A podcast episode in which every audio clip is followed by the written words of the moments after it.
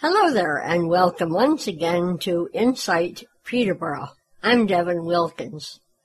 Insight Peterborough is a project of the Peterborough chapter of the Canadian Council of the Blind. And if you'd like to get more information about the CCB, either nationally and most uh, especially locally, you can email ccbpeterborough at gmail.com. That's ccbpeterborough at gmail.com. Well, this is the first Monday of July. So we're going to be once again chatting with Kim Kilpatrick. And she is a program coordinator with Get Together with Technology, which is a wing of the CCB. And uh, before we get talking about global positioning systems, I want to put emphasis on a point that I don't want you to forget. Uh, so, uh, at the end we mention it, but I'll mention it here at the beginning. We're hoping that in August we'll have questions about technology from you, our listeners. It might be something like, how do I delete texts from my phone? How do I, um, let me think, um, how do I attach something to um, a Word document or an email, I should say. How do I attach uh, something to an email? Uh, you could have any number of questions. And we're hoping that if you send us those questions, or if you send me those questions, I can pass them along to Kim, and uh, together we can go through them in August. And it doesn't have to be just August. Uh, if we run out of time, well, then we'll plan another question show a little bit uh, further on down the calendar. So if you send those questions to me at insightpeterborough at gmail.com. That's insight, I-N-S-I-G-H-T, Peterborough, P-E-T-E-R B-O-R-O-U-G-H, at gmail.com. I'll send those questions along to Kim. All right, as I say, we're going to be talking about global positioning systems. Here we go. Well, hi there, Kim, and how are you this month? Uh, fine. It's, it's very hot these days, and I guess we're all in that. A lot of us are in that, but we're in the summertime. So I guess it's to be expected. yeah. yeah. By the time people hear this, Canada Day will be over.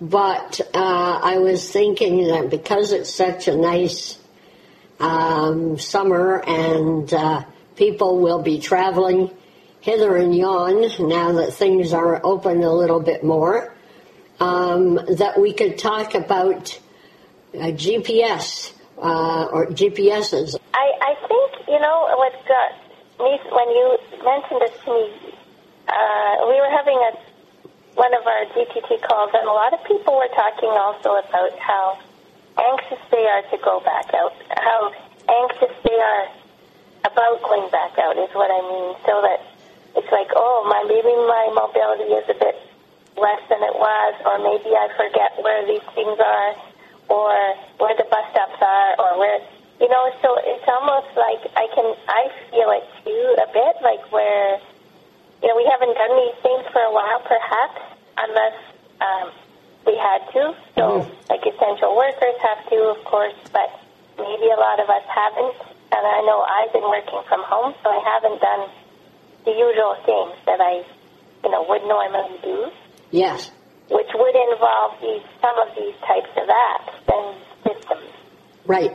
So um, it got me to thinking about them, and that maybe we need them. Maybe we'll need them even more than we did before, because the other part of it is there seem to be fewer people out and about, like to ask, Yes. or they aren't coming up to us as much. Like I've I noticed when I am out, you know, before times before COVID, so many people come up. Do you need any help? Do you want any help across the street? Do you want something? You know, whatever, talking to you and asking Yeah. which is good and bad sometimes. But um, nowadays, it seems like people aren't doing that as much, and I think it's partly because we're all trying to social distance, and maybe and there are fewer people maybe moving around. Um, so sometimes some of the old-fashioned ways that we rely on to get help out and about may not be quite as available as they were before COVID. Yeah. So that's another part of it that makes me think about some of the um, apps and and systems that you can you can use. hmm The only um, GPS that I ever really had anything to do with is uh, I have a Trekker Breeze. Oh yeah. So that was a while ago. So the Trekker Breeze and and the Humanware was one of the companies that really pioneered um, these GPS systems. Because I remember trying even before the Trekker Breeze, there was something called. Oh, can't remember the name of it exactly, but it it, it had about five five things. I didn't own one, but I, I tried it. Uh huh. It had like a little, almost like a little computer, and you attached it to a kind of like a shoulder strap, and then it had a little speaker, and it had another thing like an antenna thing that you attached to. And Wow. they, there were all these separate things that you tried, but it was the first time that I remember hearing these place names announced as I was walking around. So I thought, wow, like this is quite amazing that I can be walking around and know, you know, I'm passing this store, I'm passing this bank, or I'm passing, you know, something like that. Yeah. So they definitely were um, innovative in that way. Like they, I think they kind of started some of this um, handheld GPS because I don't know if you remember, but I do remember there were a couple of people in the early days of GPS that had them in their cars, and they were huge. You know, like they were Yes. you, you, you wouldn't want to carry them around too much, and they weren't as accurate. But then the Humanware got uh, did that one that I forget. I think it's called the Maestro or something. And then there was the Trekker Breeze, which you had, hmm and now Humanware has something called the Victor Reader Trek, which I haven't tried, but I know there's a few people I know who have. hmm And it is like a Victor Stream, so a lot of the listeners will know about the Victor Stream. Um, but maybe I think it might be just a tiny bit fatter. And it is a Victor Stream for all intents and purposes, but also included in it is a GPS unit. So you could use it to read and do all those things that you do with your stream, but it also is a GPS. And I haven't used it myself, so I can't tell you um, how good it is, like what whether Yeah. it's good. But I do know some people some people do use that uh, that system to get around and um, will give you you know verbal directions about where you're headed, and you know Yes. you can look up places and get it to tell you uh, you know as you're going where you are. So definitely that's one uh, that's one solution. Um, our smartphones now have a lot of apps that we can use. Uh, so for the mainstream type of app, there's Google Maps and Apple Maps. Say if you're using an iPhone, definitely. Right. Um, they are good, and definitely if you're out, you can ask Siri at any time, where am I? And it'll try to give you, you know, your nearest address, which, which can be quite handy if you're kind of walking around and think you're close to something. Yes. Um, and they are good. They're mainstream. They're updated. The maps are updated.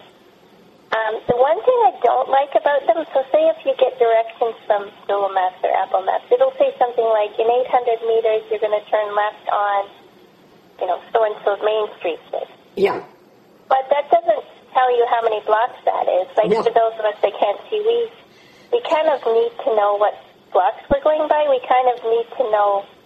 Like, don't just tell me 800 meters. I mean, that is useful, but I'd like to know how many streets. Like in 10 blocks, you're going to turn left, or Yes. after so and so street, or it's gonna you want something to call out the street as you're walking past them, you know, so you don't get go past it or something like that. Yes. So, so that's the one harmful, like the thing I don't like about it. But definitely, if you're walking, it can be pretty close telling you to turn. Like you know, it could say, "Okay, turn left here" or something like that. Um, it also doesn't tell you what the intersections are, whether they're stopped or lighted, and Oh, dear. and whether you know. Uh, So things like that that sighted people don't really need to know that we need to know are not included in those type of those type of things.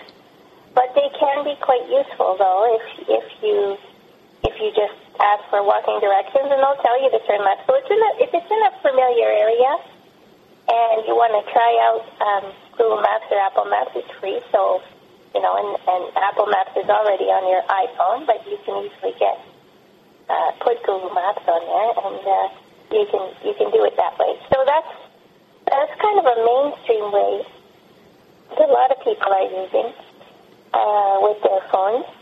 Uh, and then there's also some mainstream apps that help with transit.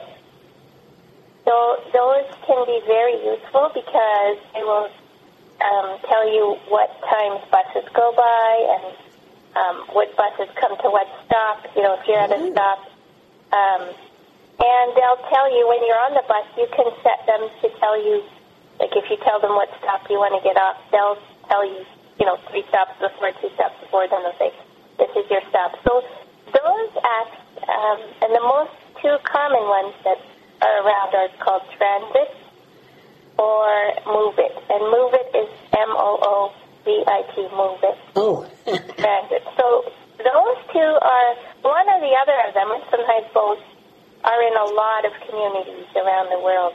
mm-hmm. So we can definitely um, use Transit or Moovit.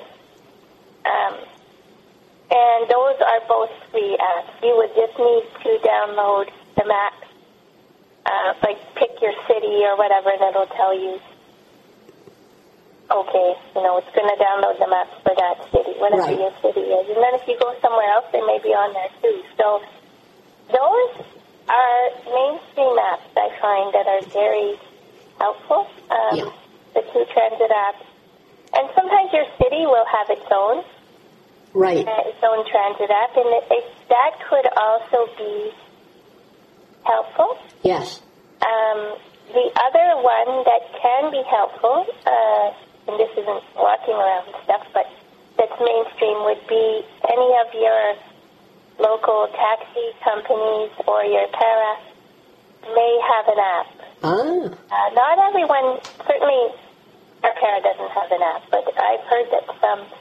Um, our cab company does have an app, but it's not the most accessible one. hmm Yeah. Some people say their cab company apps are very accessible, Oh, yeah. and that can help in that, you know, if you book one, and even if you book a cab using your cell phone, I find I get a text from the cab company that would say, you know, so and so, your driver is almost here. Oh, okay. That you're not sort of standing out in the rain or the snow or something. Yes. you know, trying Yeah. to find them. So those can be beneficial, and also any city that has Uber or Lyft, those are the ride-sharing services. Those apps are totally accessible, and you actually pay um, within the app, so you're not actually handing money. You know how much it's going to be. You know some of those things. They're not GPS, but they're mainstream sort of traveling traveling apps that can, Yes. you know, can really help people getting out about again. Sure. Um, so I thought I would mention those before we got into sort of talking about about um, more specialized kind of GPS. Yes. Okay. And then there's something like Blind Square.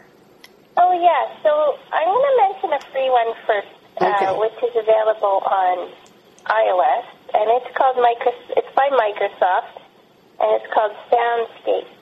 Oh yes, I've heard about So that. it is a totally free app, and it's it isn't supposed to give you turn by turn, but it's supposed to tell you what's in your vicinity as you're moving around. Okay. And it's quite cool, although you have to be wearing something with uh, like two earbuds in or noise canceling headphone or a speaker or something because the cool part about it is if something is on your right hand side, it'll only you'll hear it in your right ear. Oh yeah. So if, you know, a restaurant's on your right side, so that way if you're not good with directions, like you know exactly which side it's it is. Right. Um, Okay. If it's straight ahead, you'll hear it in both ears. Like if you're crossing a street, it'll tell you what street you're crossing. It'll say, so and so street, continue straight ahead. So and so street to your left. So and so street to your right. And it- you'll hear it in different ears. Oh. Yes. Okay. So, but that's only good if you want to, if you have something that you can use safely um, in both ears. Now, when I've used it, I've used it when I've been guided by other people, like say when you're on vacation, Oh yeah. and I would put it in both ears, and then I would tell them what what street we were crossing, where we were, you know, what was around us, all that kind of stuff. I Yeah. used it then. I've also used it because if you point your phone and you ask it for the next street straight ahead, sort of like you know, you Oh. can sort of ask it for the next landmark for the next intersection. hmm So if you're lost, if you're kind of turned around, if you're not sure where you are, it's a, it's a handy app for sure because you can, uh, you know, you can do that. You can set markers like your house, and you know, you can set markers even in a park or someplace like that, and, Yeah. and get back to them. So it is a really good app, and you can play with it inside your house. Oh. You can simulate places. So say if you think if you're going to go somewhere, you could be in your house right now and you could say, "Oh, I'm going to go to Ottawa. I want to know, you know, downtown Ottawa. I want to know, you know, what's around Parliament Hill or something. What's around this museum?" And you can simulate it, Oh. and it'll tell you, "Okay, you're at the next corner. Say if you want to turn left, turn right, go," and it'll be telling you like what's around you. So it's a cool, cool free app, and it's it's a really good way of getting to know a place even before you go there. So, like that, that's a, that's one thing I do really like about Soundscape, and it it is really neat. Like when you're walking, and it's sort of creepy at first. you hear a voice like almost it feels like they're at your shoulder telling you something. And, and you're like, where did that come from? What is that? Because it, it's very realistic, you know, Yes. the way uh, it sounds in one ear or the other, or both, or kind of behind you. If the thing is behind you, it almost sounds like it's behind you. It's, Wow. Yeah. Yeah. And now, would you use bone conduction here? Uh, headphones for that? I would, yes. I Yes. wouldn't, because I don't like to have anything blocking my ears as little as I possibly can. So. I would probably use AfterShokz or, you know, something like it. Um, even there are there are some things that are like glasses where the arms are like speakers. So the most expensive one of those are the Bose frames. But I know someone who got some on Amazon that cost, you know, forty or fifty dollars, and maybe their sound isn't quite as good as that. But um, you know, you can definitely find things that Yes. you could use for those type of situations where you, you know, you want to keep your ears clear. Um, and you want to, you know, you want to still move around but keep your ears clear. Yes. So, so Soundscape is one of the, that's a free one, and I, I find I find it very good, very valuable hmm in a lot of situations. So, and it is really good about telling you what streets, and it'll tell you if it's a two-way street or a one-way street. You know, like it, those type of things that we need to know. It definitely, it definitely does. Yeah, that's good. Yeah. So I do find that quite good.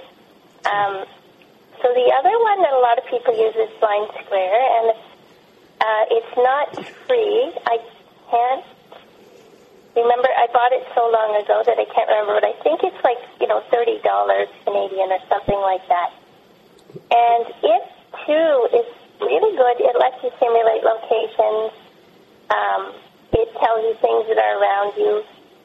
You know, sometimes even bus stops or like, you know, stores and things like that. Yeah. And um, it's pretty easy to use. It's, it's very, it was designed, you know, for, for blind people to use it. So Yeah. um, it's a good app for sure. Um, and it's, it keeps integrating new things. I think it integrates some of the transit apps I mentioned. Uh, I don't know if it does yet, but they were talking about it integrating Be My Eyes or one of these virtual assistants into right Oh. into the app. So I'm not sure. I haven't opened. I haven't opened a lot of. I did open them briefly when we were going to talk about this because I really haven't opened them Oh, yeah. on you know my my apps because I haven't had to haven't had to use them. No. Uh huh. Yeah.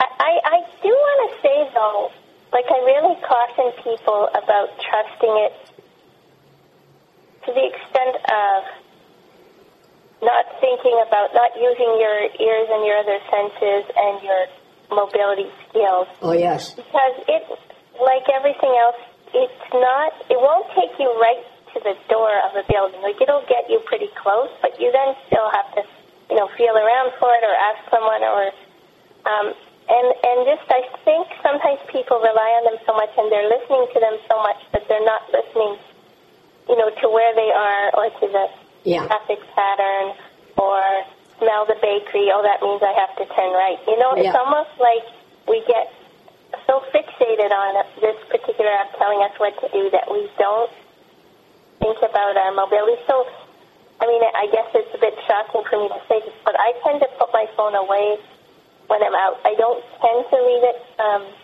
jamming all the time. Oh, yeah. Because I, I prefer to concentrate on my mobility and on my, my cane or my dog or whatever I'm using to get around it. And, and then if I'm lost or stuck or if I'm, you know, looking for the bus stop or if I'm looking for a building, that's when I might then pull it out and check. Oh, yes. I just feel now maybe I'm old fashioned, but I I prefer to do it that way. Except when I'm on vacation, like I said, if I'm being guided to, along uh, somewhere Yeah. in an unfamiliar place, I will I will have these apps on because it's almost like sightseeing. You know, like I can listen and I can say, oh, there's ice cream store across there, and they'll say what, and then they'll look and see, you know, or you know that I could mark the hotel or place we're staying or someone's house we're staying, so I can feel more comfortable, um, you know, knowing when we're getting close. Yes. So that's when I tend to use it. I I will sometimes use the transit apps when I'm on transit, but I tend to use them sparingly because I guess like sighted people, you know, walking and staring at their phones and then they're running into things or Yes. people or, or you know, drivers are distracted or bikers are distracted or um, I think we can get like that and it can be it could be quite dangerous. Like I, I don't know. I just feel that to myself that I Yeah. It's always nice to feel in control of your situation.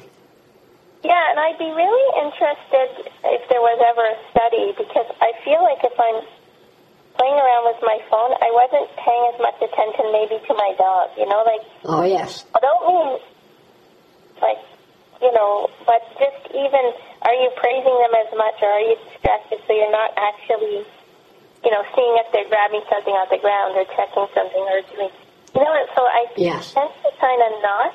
You know, when I'm working a dog, I tend to work the dog and focus on that and focus on the movement of the dog and and even more with the cane. Like now I'm back to cane. I find um, I really have to focus. I don't think I could have a GPS going on in my in my head trying to trying to use a cane. So Yeah. I think you have to be careful. You have to use all of these things.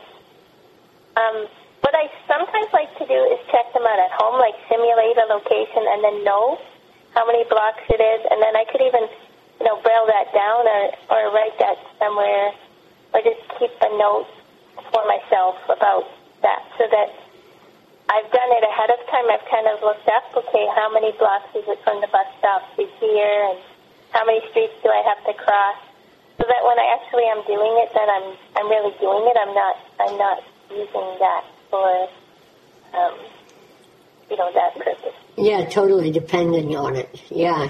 Yeah, that's just my I mean, some people I know do use it all the time. They use apps all the time, and they feel comfortable with that. But I just, I don't know. I just don't really myself. Yeah. Mm-hmm. There is a similar app to Soundscape for Android called Lookout, which I think is kind of similar, but I don't know. Lookout, did you say? Okay. Did you call it Lookout? Lookout, yeah. Oh, yeah. Uh huh. So I don't know much about it. Um, the other apps I'll mention definitely that you can help with your travel would be Aira, which is a paid um, subscription app, but also Be My Eyes. Uh huh. So Be My Eyes is on Android and iOS, and it is a platform where when you call, you get a volunteer. I don't know if you've used Be My I, I haven't yet. Um, but I've used it lots of times, like to get someone a volunteer. So it would be a volunteer. So you, you have to take what they tell you, Yeah. like you would any member of the public. But I've used it, you know, to get them to read directions on boxes or cans or bags of things. Or Sure. I did use it one time. I was out once and I was out on a weekend and I was I was working my dog and it was there was a construction site that I came upon and of course there's no one there because it's a weekend Right. and it was all barricaded off but I didn't know whether I was safe to walk out on the road like sometimes you know the road has barricades so you could walk on the road or I wasn't sure could I walk on the grass you know to the left of it or Yeah. Should I just go to another block? Like, you know, I just didn't know, and Right. no one was around. Mm-hmm. So I did use uh, Be My Eyes. So it's a free call. It's like a video call on your phone. So the person sees through the camera on your phone like a video call. They see what what's around you. So I called and I said, you know, I'm in this construction place and I'm not sure what to do. To do. It was a guy from like Ireland or something. Wow. great accent, and he's like, "Oh yes, you can walk on the road. There's a barrier like between you and the car." So we went down on the road, and then I was holding my phone in my hand, and I was talking to him and saying, "Hey, can I go up now?" And like, "No, no, you're still in the construction." And then when I could go on the sidewalk, I said, "Do you see any more up ahead? Is there anything up ahead? Can you see that?" And that did work really well. Like that was um, sort of a, a, a getting an assistance from a person. Yeah. I could see the video of your phone. So that is also something to keep in mind. The other thing I have done too is FaceTime.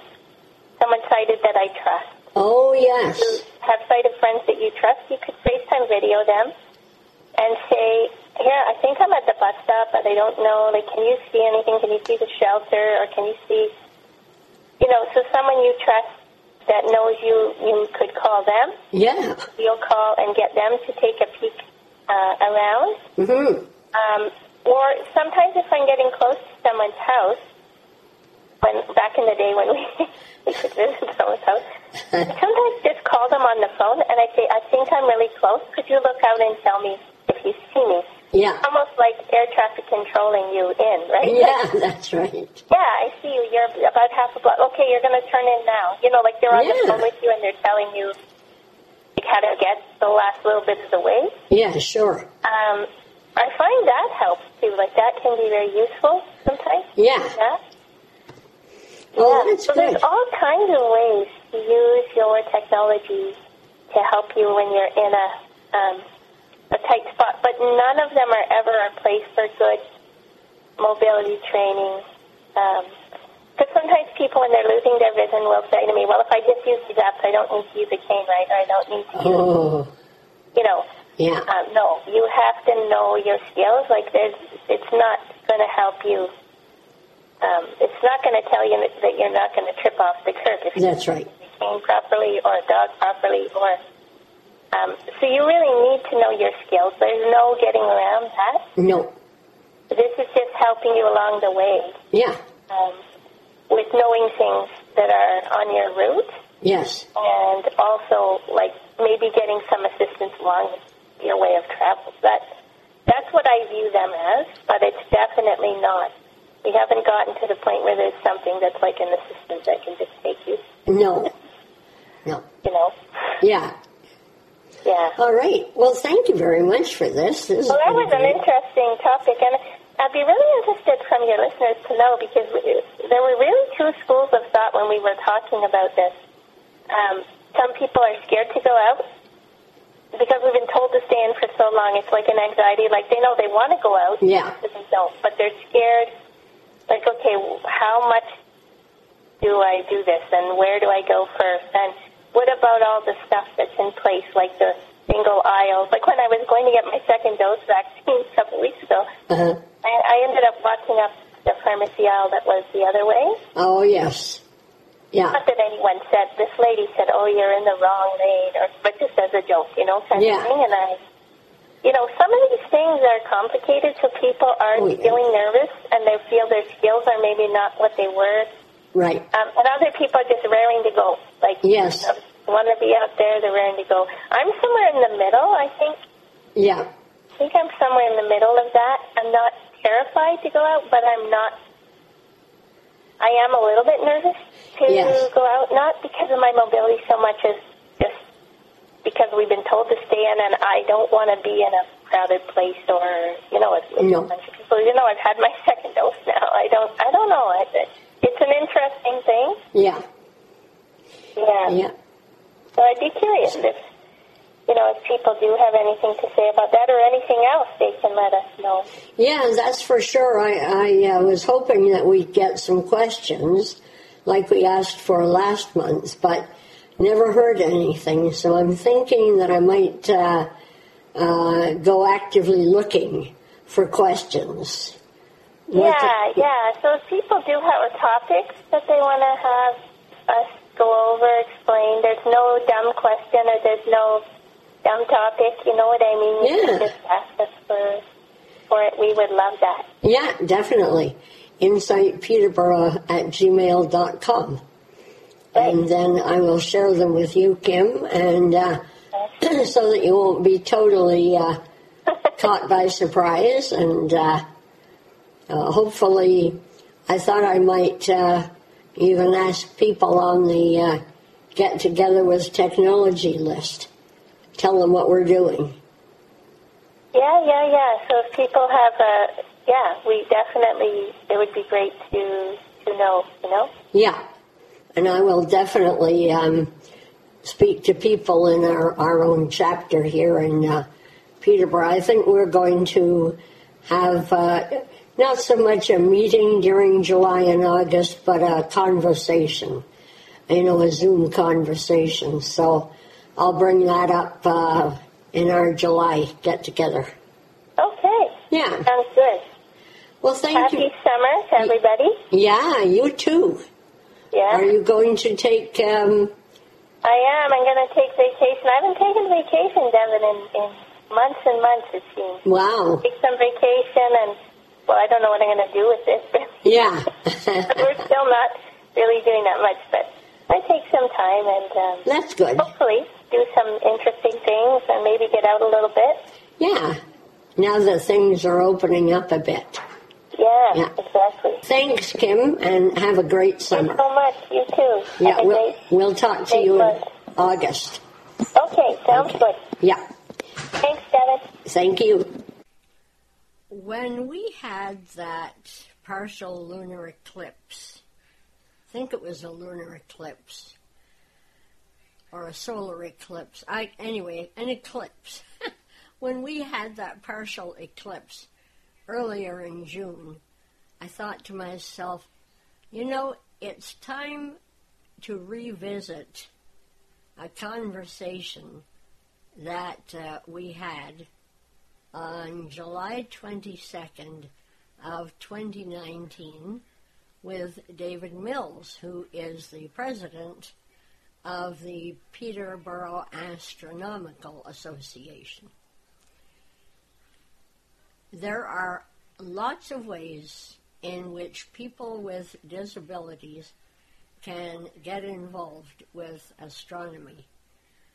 I am fully committed to to collecting uh, sounds from space and making them available to people so that they can have the same kind of interest in astronomy as I have. And I'm slowly, very slowly, working on a suite of poems called The Solar System and Beyond. At least that's the working title. So you see, there are lots of things that, uh, lots of ways that we can get involved with uh, astronomy and outer space. As a matter of fact, um, a few minutes ago we heard that uh, conversation that I had with Kim Kilpatrick about global positioning systems. Well, up until that point, that would have been the only connection I had with outer space of any kind, because of course you have to look uh, for um, the signal from the uh, satellite in order to be able to use a uh, GPS like the Trekker Breeze, which I have here. So uh, that thrilled me to no end that I could do that. So, anyway, here once again is our conversation with David Mills from the Peterborough Astronomical Association, which took place on July 22nd of 2019. Enjoy. And our guest this afternoon is David Mills, who is the president of the Peterborough Astronomy Association. Did I get that right, David? Yes, you did. Okay. Um, thank you so much for coming on the program and helping us uh, celebrate this anniversary. Well, thank you for having me. Now, you've done a lot of work in astronomy, haven't you? Uh, yes, I have. I started in astronomy as a young child. At five years old, my dad was always interested in space and got me involved in it. And at age 14, I got my first telescope. And at age uh, 24, I was on my first science expedition to the Galapagos Islands to study and photograph Halley's Comet.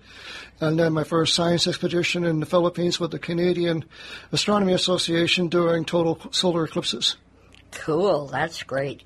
Did you uh, happen to uh, be involved with the last to- total solar eclipse? Uh, a, a, year or so ago?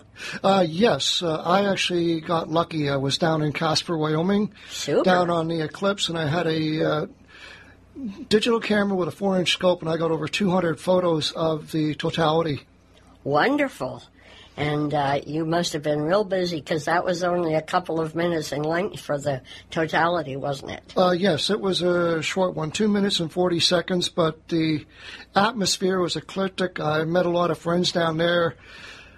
Uh, Chris Pine and a couple of other people who are worked with the uh, U.S. Air Force uh, engineering divisions. I stayed with them for a couple of days, and they t- took me in tours around Wyoming and met his friend Michael, who was part of the Mount Palomar Exotourism Group in uh, California and San Diego. All right. So I made a lot of friends all over the world. Oh, that's wonderful. That's great.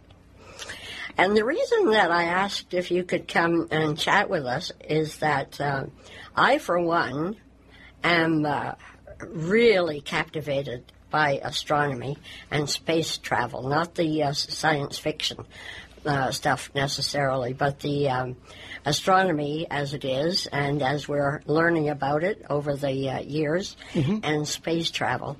However, as um, many of you will uh, know, I can't see a thing, so uh, there's no way that I'm going to be able to find out what's uh, going on up there. And uh, there are other um, reasons why other people with disabilities can't or haven't been able to use um, telescopes and that sort of thing. So um, I asked uh, David to come and chat with us about how people with disabilities can actually enjoy the hobby of, uh, of astronomy. Um, so you were telling me uh, earlier, David, about um, how people with mobility impairments uh, might not be able to get up to the telescope without uh, hitting the, the tripod?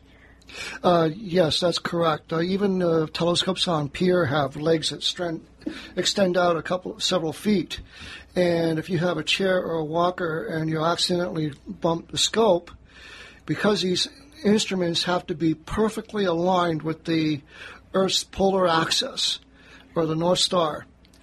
It can take up to 30 minutes to actually get it perfectly aligned enough that you can actually track and photograph. So any slightest bump, it can take you up to half an hour to recalibrate again. Wow. But there are uh, other options. If you can't get to the scope, you can bring the scope to you. And since you have a visual impairment to the point you can't see, modern day telescopes, what a lot of people don't know, come with what they call onboard astronomers. With because they're all computer aided telescopes, they can actually talk to you and tell you what the object is that you're looking at. Cool. So even if you can't see it, you can listen about it. Yeah, that is super. Yeah. Do do they have those? Do you have those here in Peterborough or? Uh, yes, actually, uh, a company called Meade. They make uh, what they call computer-aided telescopes, and they, one of their more advanced series are about three or four thousand dollars for an eight-inch.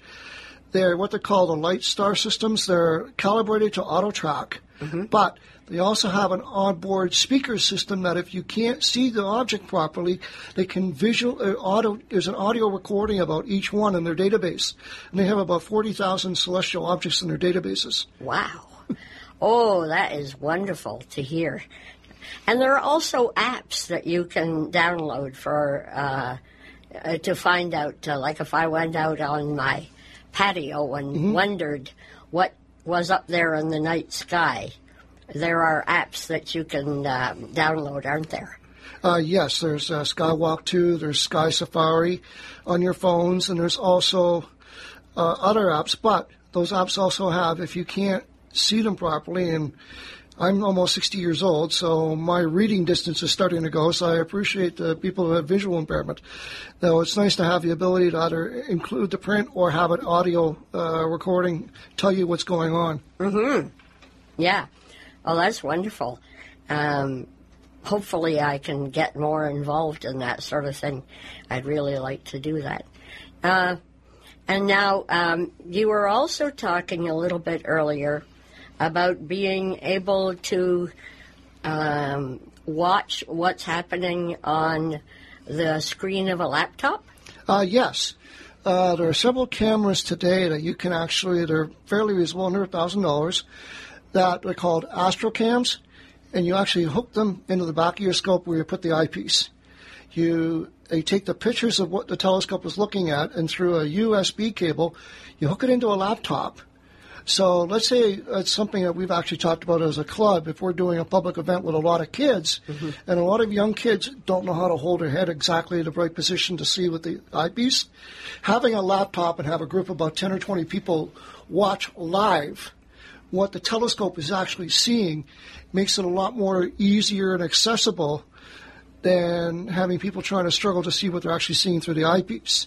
So it does make public events and people with mobility issues a lot easier. So, like I said, if you can't go to the scope, have a scope come to you. Yeah, that's wonderful.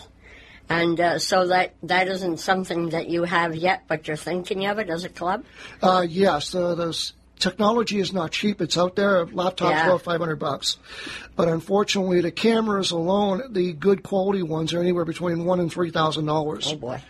and um, yeah, we're looking into doing that. Mm-hmm. And I'm also looking at uh, trying to build an observatory here in Peterborough. Wonderful. So what I would try and do is, ideally, I've got the business plans written up, is become a teaching observatory. And exactly what we're talking about today is what I would try and incorporate into it. Uh, areas for people who have accessibility, visual impairment, and certain things. There's books in Braille. So there's no, no, there's nothing saying that you can't stop you from doing astronomy in Braille, mm-hmm. or even have audio tapes that just that tell you what's going on, describe what's going on, and today in space, like space.com, all the current events of NASA, you could also have an audio tapes for those who can't see, dictate what's actually happening in space as it happens, and give the play-by-play. Yeah. Okay. Space.com. All right, that's a good thing to remember. I have checked out spaceweather.com. That's a, an interesting uh, website. Um, but I, I must check out that space.com. Yeah, it gives you all the uh, current events of NASA, SpaceX, and all the different probes that are up in space right now and going on. We've got another couple of probes going to the moon in the next few months. Yeah. We've had uh, several documentaries and events on the depth, depth dives to both Saturn and Jupiter. Ah, yes. And they've discovered life on Jupiter and there's possible life on Saturn. Yes, and some of the moons of Saturn are very interesting. Um, Titan and um, Enceladus, right? That's right. Titan Yeah. is the largest moon in the solar system. It even dwarfs our own moon. Wow. Okay. Yeah. And uh, and on Enceladus they have uh, temperatures of minus 300 uh, degrees uh, Fahrenheit, but they have uh, hot springs gushing. Um, so um, scientists are quite um, uh, kind of uh, wondering how on earth that can be.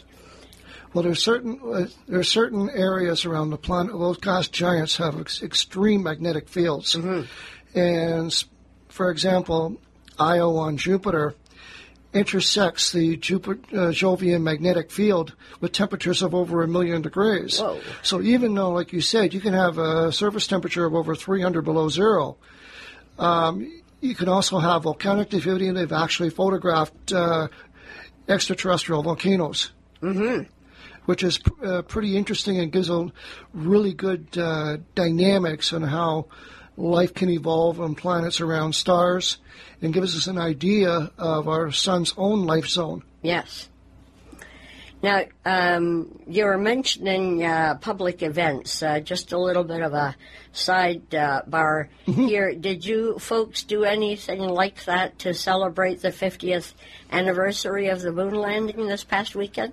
Uh, no, we haven't done anything uh, like that. Uh, Canada Post has stamps out and stuff like that. But we're International Astronomy Week and Space Week is coming up the end of August. We'll be doing a couple of schools uh, for kids 4 to 12, doing lectures for them. We've got the uh, January, July 27th, we're going to be up at uh, Haroldtown Conservation Area with uh, the Ontario Con- Regional Conservation Authority doing a special event for them. And we Auburn Hill back on August the 12th for the Perseid meteor showers. Oh, right. Yes. Yeah. Oh, that's great. Yeah. Um, now, uh, one uh, area that I wanted to explore with you do, do you find or do you know whether, you know, checking out galaxies and the stars and, and that sort of thing is a good uh, therapeutic um, thing to do for uh, people maybe who are suffering from a mental illness? I would say yes, because you know, looking in the cosmos, looking at the wonders of the universe, you always see something unique, and it also gives an idea of putting ourselves in perspective of just, as Carl Sagan said, we're just a little pale blue dot in the shores of the cosmic ocean, and it gives you an idea of just how vast and just how wondrous uh, Mother Nature can really be. Yeah. Oh, that's that's great. It would certainly be something to focus on, and uh, maybe by the end of your session there, you could bring your own difficulties into clearer focus when you came back to Earth, so to speak. One of the difficulties uh, coming back to Earth with the early astronauts was the gravitational effects. Uh, our bodies are designed to be under uh, gravitational stresses for our bones and everything.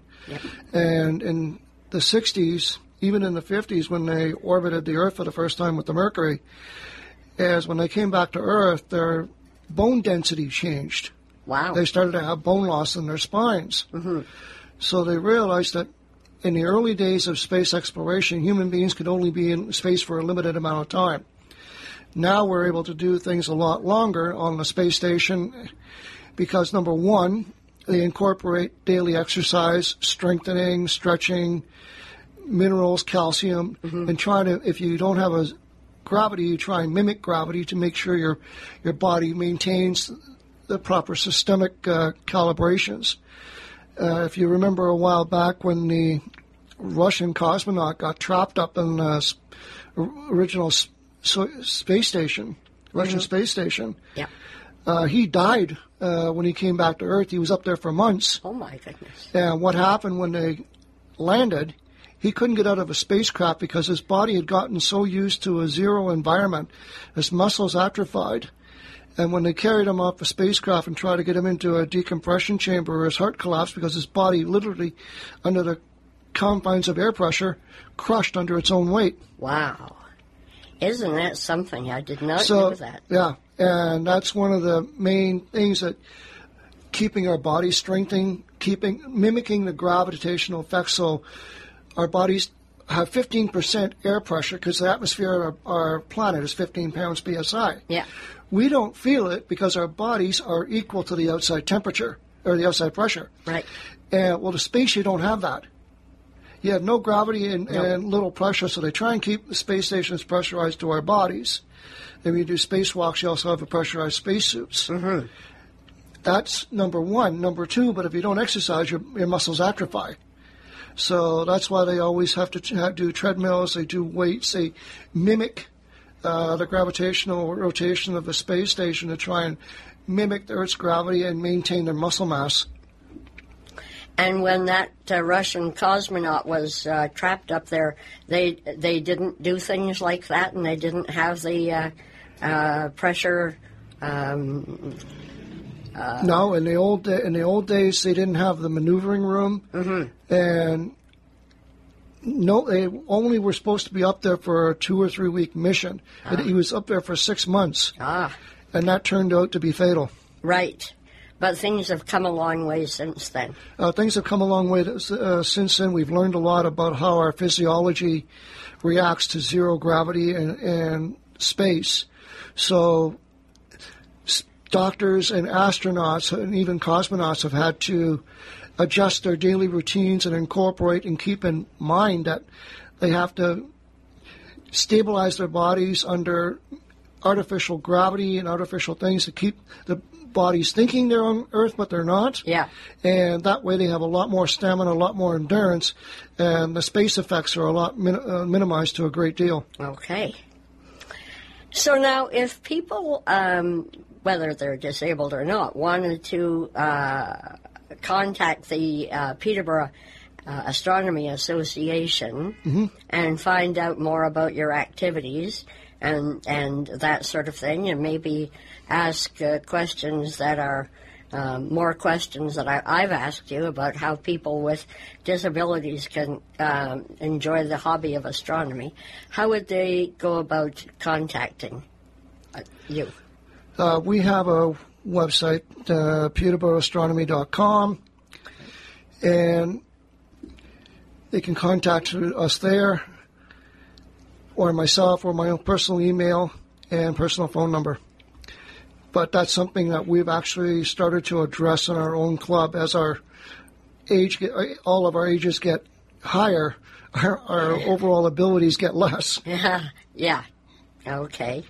Well, so I mean, uh, it is uh, the uh, local association is accessible. So, uh, if you want to pursue this anymore, um, then we have here.